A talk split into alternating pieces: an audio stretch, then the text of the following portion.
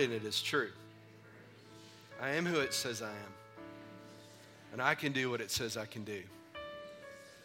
Today, I'm going to be taught God's word. It's His truth, transforming every part of my life. And I'll never be the same. In Jesus' name, amen. I love this time of year. Many of us do. For some people, it's hard, but for most of us, we love it because of what it means, what it represents. And we see Christmas everywhere beginning to come alive. And Christmas, guys, is all about it's a season of hope. It's what it is. This is the time of the year that we celebrate hope. Emmanuel, God reaching down, sending Jesus to us, heaven meeting earth. That's what Christmas is about. It's the fulfillment of a promise, but it's really the beginning of hope. We're going to talk about hope today. Sang some songs today that were about hope. We're about to sing one of the greatest carols ever written that's about hope. And over the next few weeks, we're going to be talking about different Christmas carols. And each week, I'm going to take a carol and we're going to dissect it a little bit and kind of show you guys some things in there about how God just speaks through the middle of these carols. There's a really famous one called O Holy Night. It was written in the mid 1800s by a French gentleman named Placide Cappeau. Everybody say Placide Cappeau. And then go, ha, ha, ha. That's what, the, I can't help it when I think of that name. But his name was Placide Cappeau, and Placide was a French wine merchant. He was also a poet. He was apparently a pretty good one because somebody in the community, small community where they were, asked Placide to write a poem about the Christmas story. And so he took the book of Luke and he went through it and wrote the song we're going to have Wes is going to sing in a second called Oh Holy Night. Now, here's what's interesting Placide was not a believer, at least not at this time. He wrote this based on what he found in Luke chapter 2. I think that's amazing. But Oh Holy Night is famous for another reason that most of us probably have never heard of. I know that I had not. There was a gentleman in 1906 named Reginald Fessenden. Reginald Fessenden. He was 33 years old and he was a university professor. He was from Canada. And he is credited for building one of the first radios ever. And he built this radio, and then he built uh, just a local radio, and then he built another radio that could be transatlantic. I mean, this guy was really a fascinating guy. And so he built this first transatlantic radio and decided on Christmas Eve, he got it done, and on Christmas Eve, he was going to do the first radio broadcast transatlantic ever. This is cool. So here's what he did on Christmas Eve. You can imagine, he picks up this microphone, and these are the first words, guys, that ever went over the airwaves around the world. In those days, Caesar Augustus issued a decree that a census should be taken of the entire Roman world. And he began to read the Christmas story out of Luke chapter 2. That's the first words that ever went over the radio airwaves. But check this out. After he got finished reading the Christmas story, he was apparently also a musician, and he played this song, Oh Holy Night.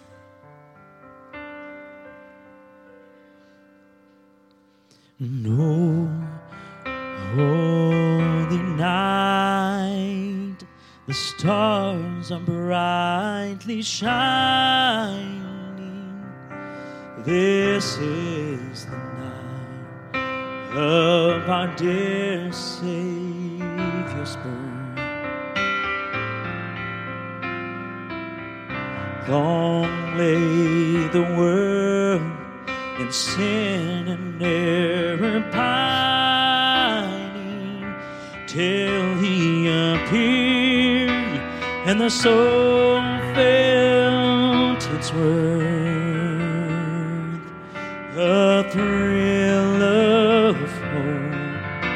The weary world rejoices for yonder breaks a new and glorious morn.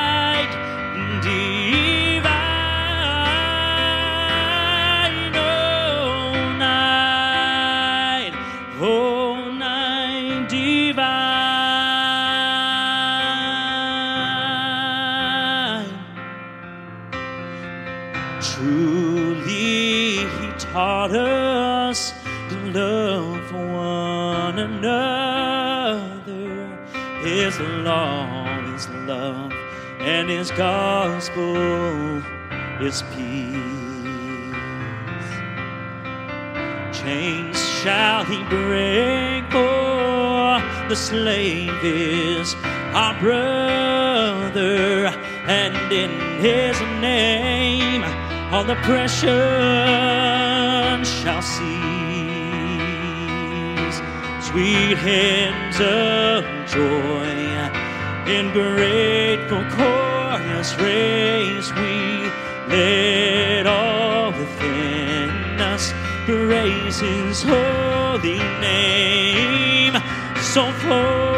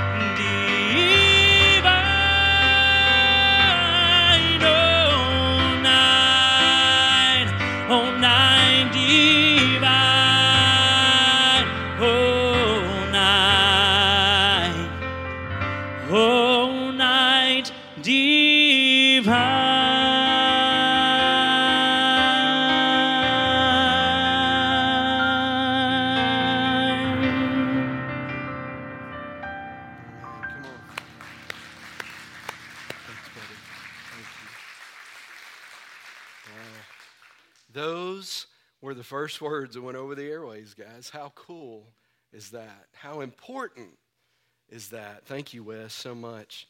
So think about the words of the song, and I'm just going to pick out one verse today that we're going to kind of cover. But think of the, these words A thrill of hope, the weary world rejoices, for yonder breaks a new and glorious morn. I think that's just fascinating. A weary world. How many of you know that we live in a weary world? We live in a world where hope is hard to find sometimes. You know, while we live in an age of amazing technology and, and so many things have advanced in the world, and yet people, human nature, hasn't seemed to advance a whole lot. I mean, there's you can't watch the news for 10 minutes. I mean, I'm bombarded during the day. My phone pops up, and it's never, hey, the weather's going to be awesome today. Have a great day. It's always about something's wrong. Something's wrong. And it makes you weary, it makes you tired. And yet, we see in the hope of the gospel, the story of Christmas is that while the world is in darkness and the world is weary, God loves us so much that He sends Jesus into the middle of the challenges that we have in life and changes everything. And what happens? The weary world begins to rejoice. Well, if you look back in the Old Testament, there's a guy named Jeremiah who was a prophet, and he wrote a book called Lamentations. Now, now, if you don't know what lamentations mean, it's basically I'm having a really, really bad time and I'm going to write a whole book about it. And so he writes this whole book of how terrible things are going on in Jerusalem at the time. It's the country has been invaded, everything's wrong, and, and it was just, Jeremiah was just broken for his people and for himself. And so he wrote this book that talked about the challenges they were facing. It was written in 586 BC, so almost 600 years before Jesus was born. But in the midst of this story that he's telling and how he's pouring his heart out, he finds hope. I want to read that to you today. Lamentations chapter 3, verses 20 through 26. This is what Jeremiah says. He goes, I well remember them. He's thinking of all the challenges that are going on around him. I, I, remember all these things. He acknowledges the pain that's going on around him.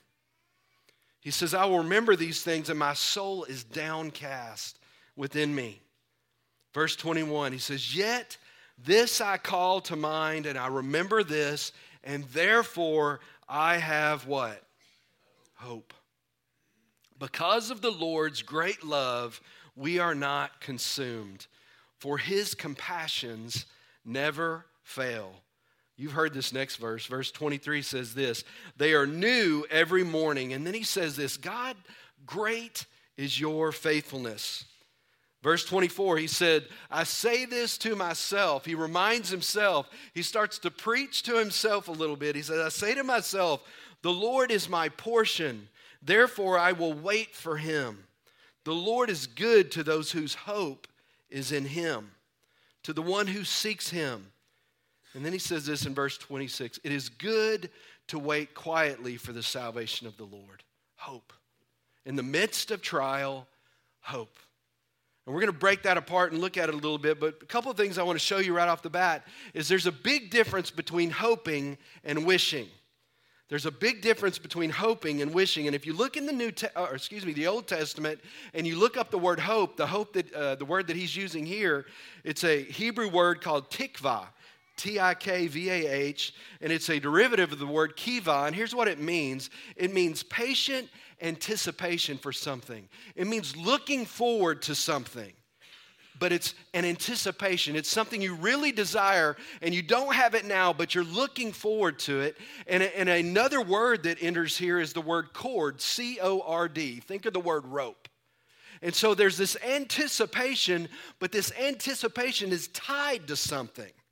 There's something that the hope is in. It's not just, well, I hope everything works out okay. No, it's like, no, I have hope that, and my hope is attached to a promise. And because my hope is attached to a promise, I eagerly anticipate. I'm excited about what's coming. But there's an anchor here. There's a rope that's holding me onto something. And here's where it's mentioned in the Old Testament. Rahab, when she was in Jericho, remember her, we told the story a few weeks ago. Her home was on the wall, and the city was going to be taken over by the Hebrews. And, and she hid the spies, and they said, Hey, you know, we're going to invade the city. She says, Well, I don't want my family to be destroyed. And they gave her a scarlet rope, a cord, and they said, Hang this cord, this tikva, out the window, and that will be your hope. And when we see that, we will honor that promise and you will not be harmed. And it's the exact same word for hope, that cord. And so her hope was in what that cord was attached to, which was the promise that these men had made for God. Our hope is attached to something. So when you see Jeremiah talking about hope, he's remembering the promises of God. He says, God, your promises are new every morning, and because of your compassion, we are not consumed. And listen what he does. He doesn't downplay what's going on around him, but he supersedes it and says, You know what? This is really bad, but my hope, God, is in you. My cord is tied to you. I anticipate, Lord, your promises. I believe in them. You know, a couple weeks ago we had Thanksgiving, and for some of you, you were able to walk into a, a, kitchen or maybe a restaurant and you smelled all this food going on. Come on, somebody, I'm gonna get hungry right now. But you smell all this stuff the desserts, the turkey, whatever was cooking. And here's what happened you hadn't tasted it yet, but you were anticipating it. You went into the kitchen and said, How long is it going to be? And they said, A few more minutes. And your anticipation began to grow, right? And you could almost taste the food. You were, what you were doing is you were feeling and experiencing hope. That's what hope is. I don't have it yet, but I know it's coming. And because it's coming, I can taste it even before it gets here. And that changes our attitude. But here's what happens to us sometimes in life we don't have hope. We become people without hope. And when we are without hope, what that brings us to is a very dark place, a very depressing place, a place where we can't see a way out. That's what the world was like when Jesus came. The Romans were, were conquerors, they'd taken over most of the known world.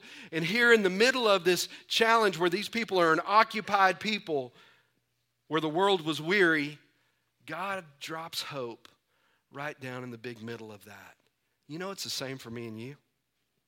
He's the same God, He doesn't change. And so He has hope for us today, just like He did for them 2,000 years ago. So there's three truths that you and I encounter when we're in this weary world.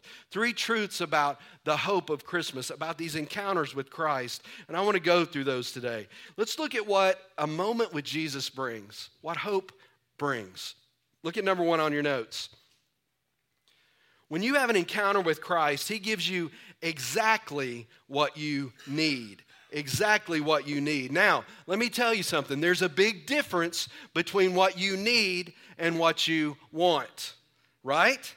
How many of you want a Ferrari? Can I see your hands? Come on, right now. Ferrari sounds good. How many of you have a Yugo? Come on, somebody, right now. Chevy Citation, a Nova, right? I mean, we, we, we want certain things, and by the way, there's nothing wrong with wanting things like that. But what you really need and what you really want are two different things. And here's what God says to us here's His promise to us God says, I will provide all your needs according to hope, my hope and glory. I'll give you what you need. He doesn't promise to meet all our wants. Now, here's the cool thing. We sang the song today. God is a good father, and there are times He's going to give you something you want, right?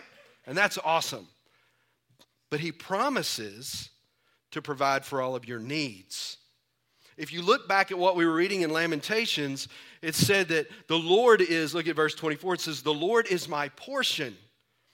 Jeremiah says. And you go, well, what does that mean? Well, that comes from, that references back when the children of Israel were wandering around in the desert for 40 years and there was no food. And so, what God had promised is that He was going to meet their needs, right? So, what happened is every day the heavens would o- open up and angel food cake dropped out of the heavens, guys.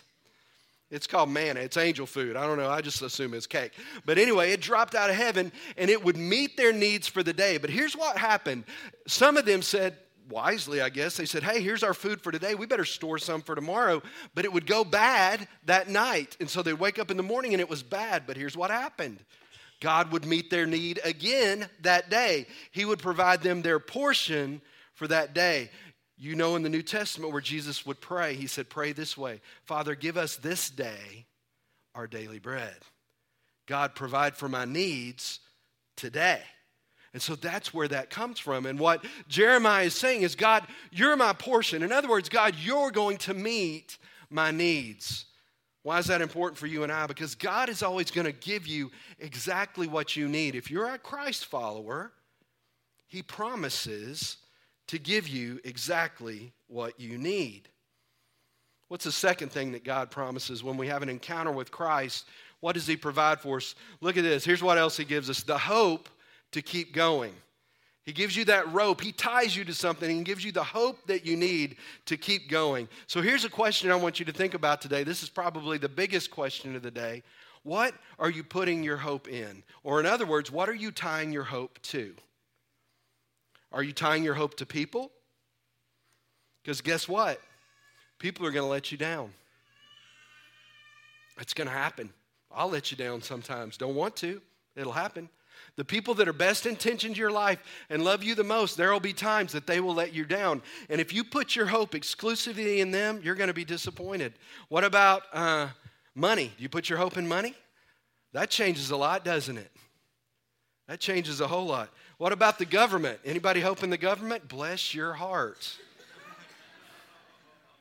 right? But you know what? Think about it. Let's just get real.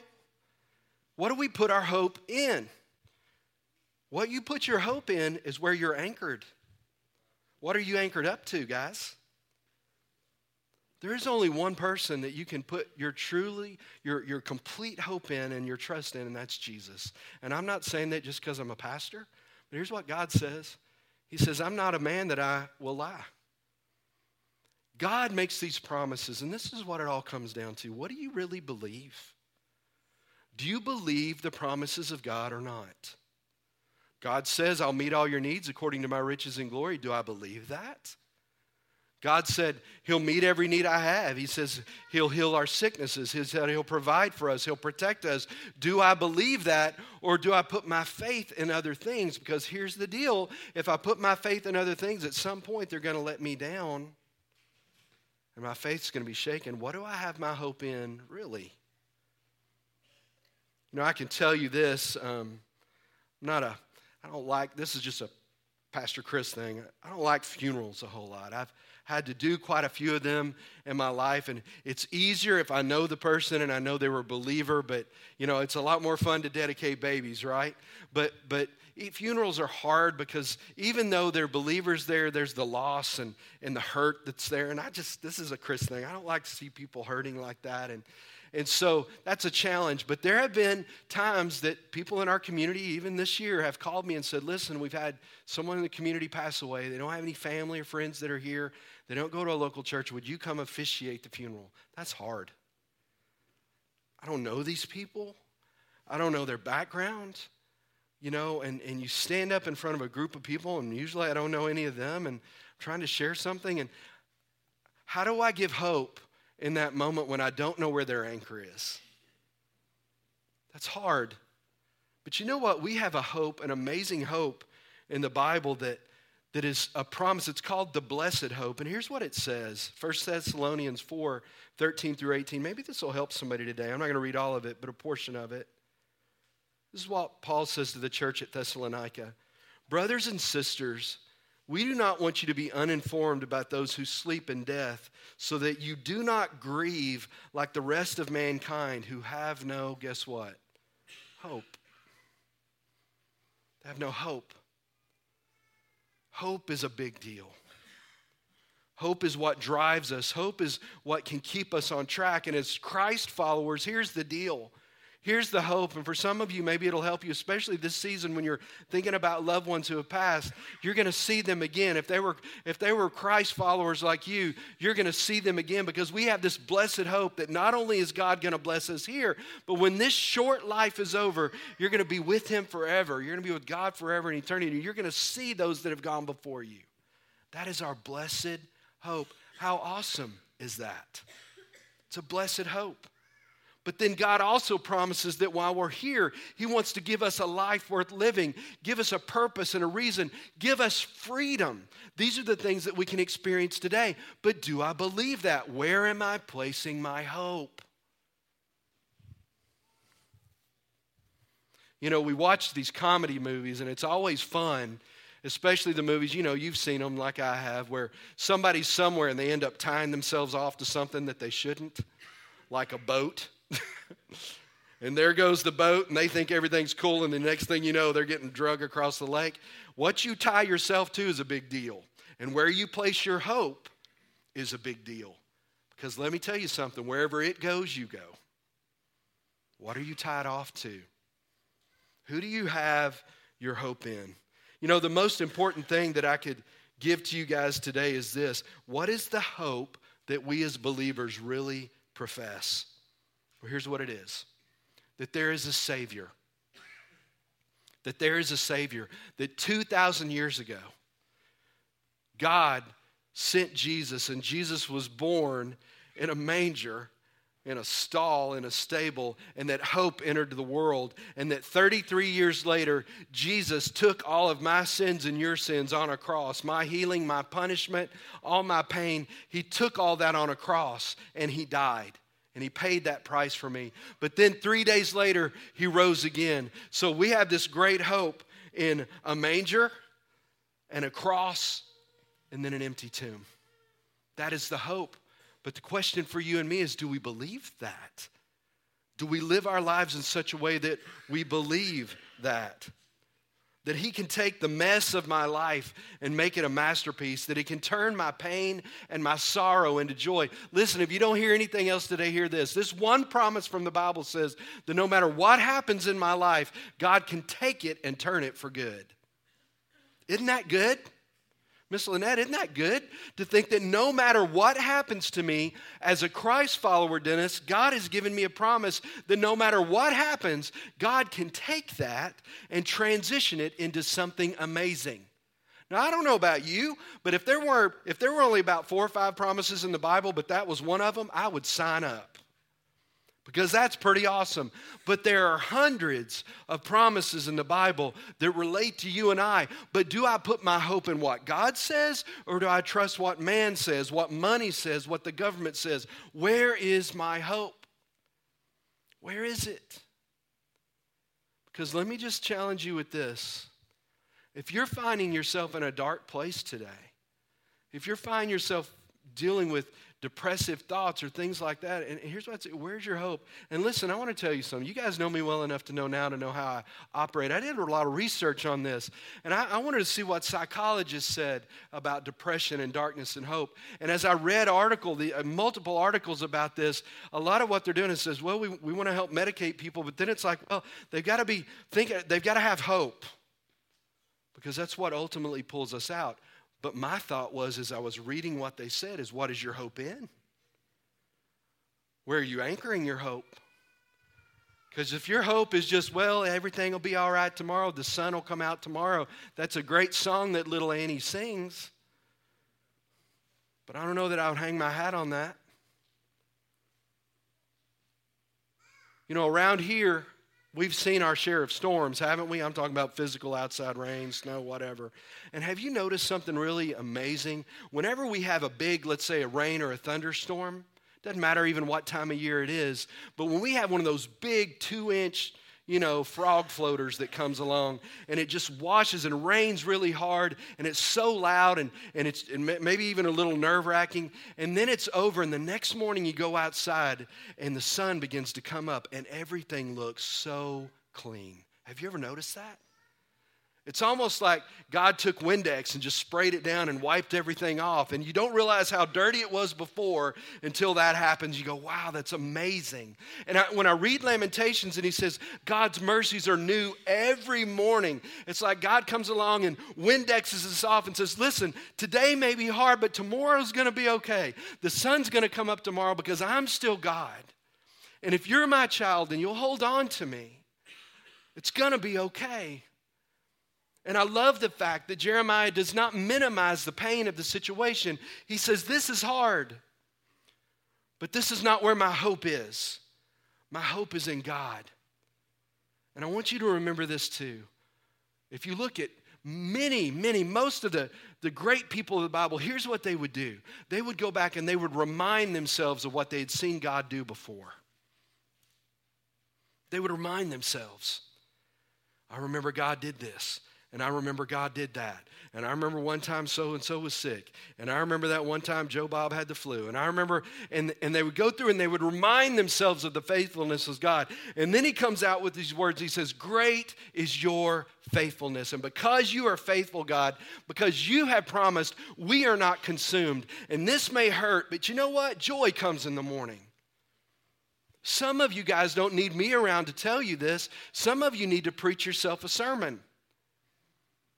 You need to do that. So just grab yourself a little hanky and just wave it and go, oh, great is your faithfulness. No, you can. That's just weird. But do whatever you want to do. But seriously, you need to remind yourself of God's faithfulness. Carrie, remind yourself God, I've seen you do these things. And because you did it before, I believe you're going to do it again. Not just because I have this vain hope, but because you promised me that you would. My anchor, my hope, my rope is tied to God's promises. Where is your anchor tied? Where is your hope? Here's the final truth that we see in a, a world that's weary, because I think we are. Here's the promise that an encounter with Christ, an encounter with the real meaning of Christmas, gives you hope that you're seeking. It gives you the help that you're seeking. What does that mean? When I look at the Bible and you see all those just amazing stories, but I think of you guys also and some of the things that God has done in your life, listen to me. The situations in your life are not over until God says they're over. God gets the final word, okay?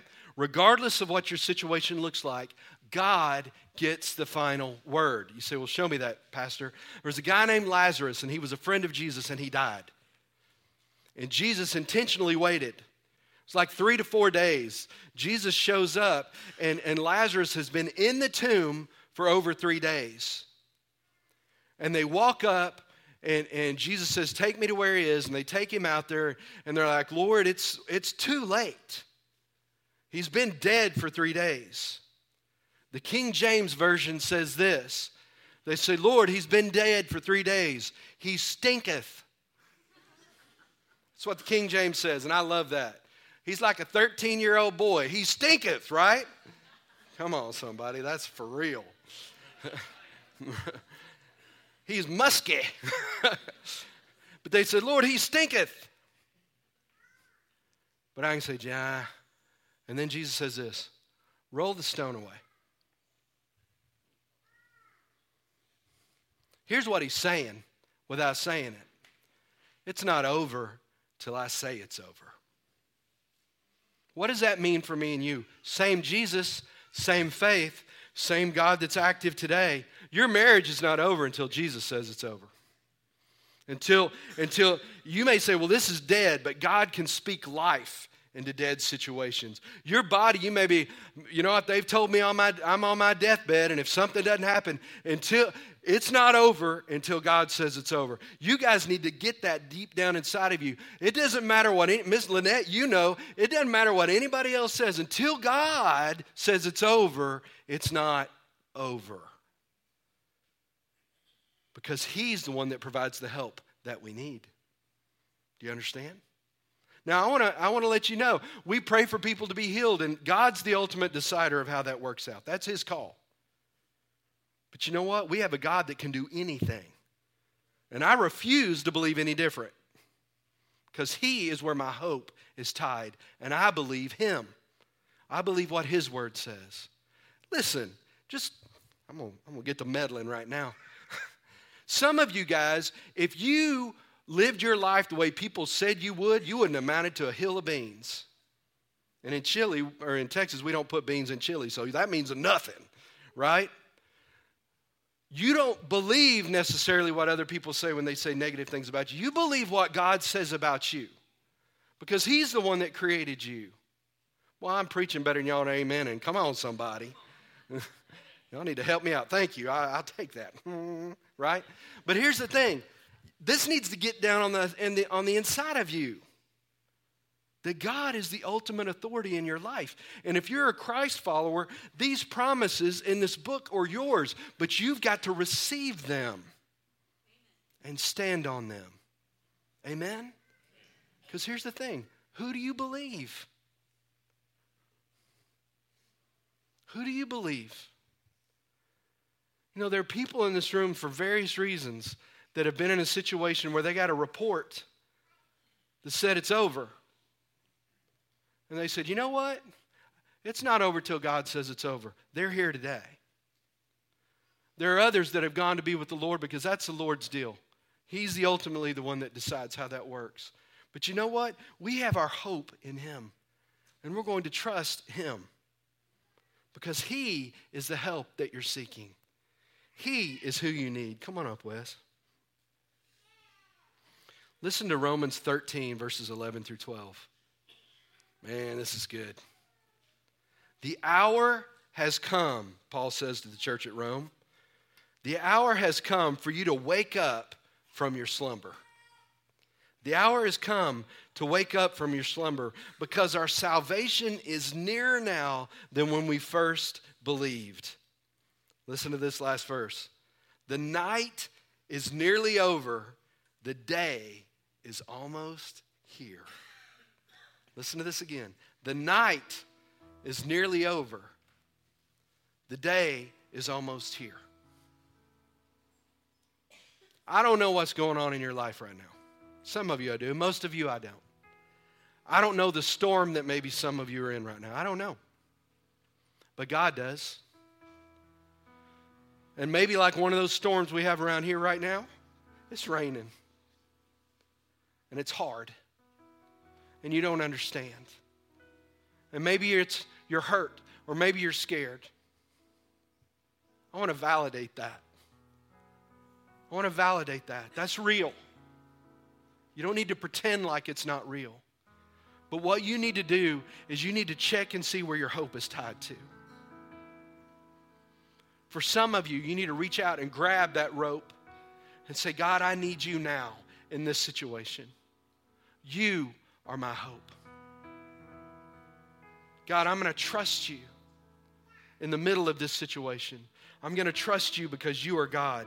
And you know what? It may be night right now, but I know that joy is coming in the morning because no matter what happens to me, He is still God.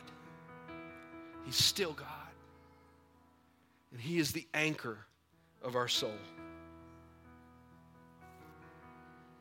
Why is this important? We need to hold on to Jesus because He is our hope for a weary world. He's our hope for a weary world. And because of a manger, and then a cross, and then an empty tomb, you and I have a reason to live.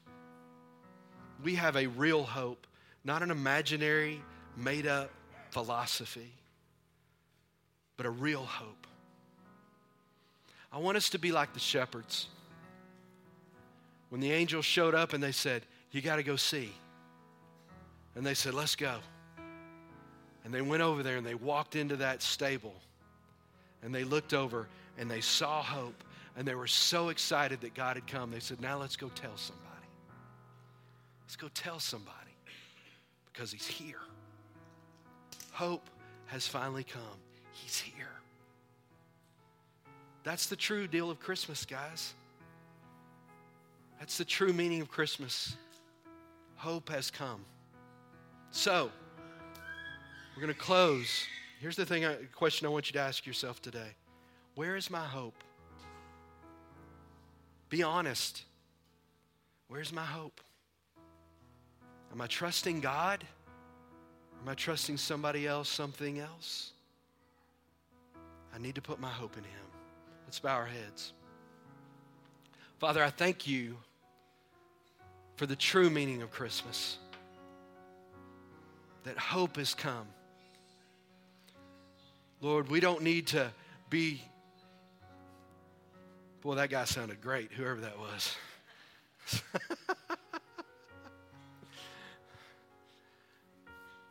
we don't need to have our hope in things that, that can change, guys. Lord, I thank you that you loved us so much that you sent Jesus. But you know, I would be wasting my time and these wonderful folks here would be wasting their time if we're just here to talk. We need to walk out of here knowing where our hope is, knowing that there's an anchor, that our rope is tied to you, that our hope, Lord, is in you. If you're here today and maybe you're struggling, maybe you are in that storm right now, maybe your hope is in other people Maybe your hope is in relationships. Maybe hope is in money for you or, or some other source, but, but God is not really your hope. He's kind of your last choice and not your first one. But you want to make a decision today to put your hope in Him. Whatever your situation is you're facing. That's for Christians and, and people here that maybe aren't believers. Where's your hope? If you're here today and you want to receive Jesus' hope or you want to begin to tie off to Him as the hope or the anchor of your soul, just slip your hand up and say, Pastor, that's me. I need that kind of hope in my life. I see your hand. I see your hand. I see your hand. People raising their hands, get, get their hope in the right place. Put our hope in the right place. Let's all stand this morning A number of people raised their hands. I'm sure there's many more that know they need to get their hope in the right place. So just do me a favor, put your hand over your heart like this. I want you to worry about anybody around you this morning. Let's all just pray this together. Lord, I need you to help me. You know what I'm facing in my life. And I'm asking you today, Lord, to help me. Be my salvation. Be my Savior. I'm trusting you, Lord. I'm putting my hope in your promises. And you said you would never fail me. So I trust you, Lord. In Jesus' name, amen. Now, keep your hope there. Keep your hope there. Amen. I'm going to pray over you and dismiss you today. I do want to remind you classes Wednesday night. Next Sunday in here, both services are going to be the kids' play. Come. I love it. It's going to be fun. We're going to have a good time. So make sure you're here next week, and I'll remind you over the weekend. This is a great season to be part of this church, but more importantly, to be part of the body of Christ. And I'm going to charge you with this today. When you leave this place, the hope of the gospel is where? It's in you. It's in you. So when you leave today, carry hope out there because they need Him and He lives in you. Amen. Father, thank you for all these amazing people. I pray, Lord, today that you would be with us. And as we leave this place, Father, your presence would go with us. Help us to shine your light, Lord. Help us to take your hope to the world. In Jesus' name, and all of God's people said, Amen. God bless you guys. Have a great week.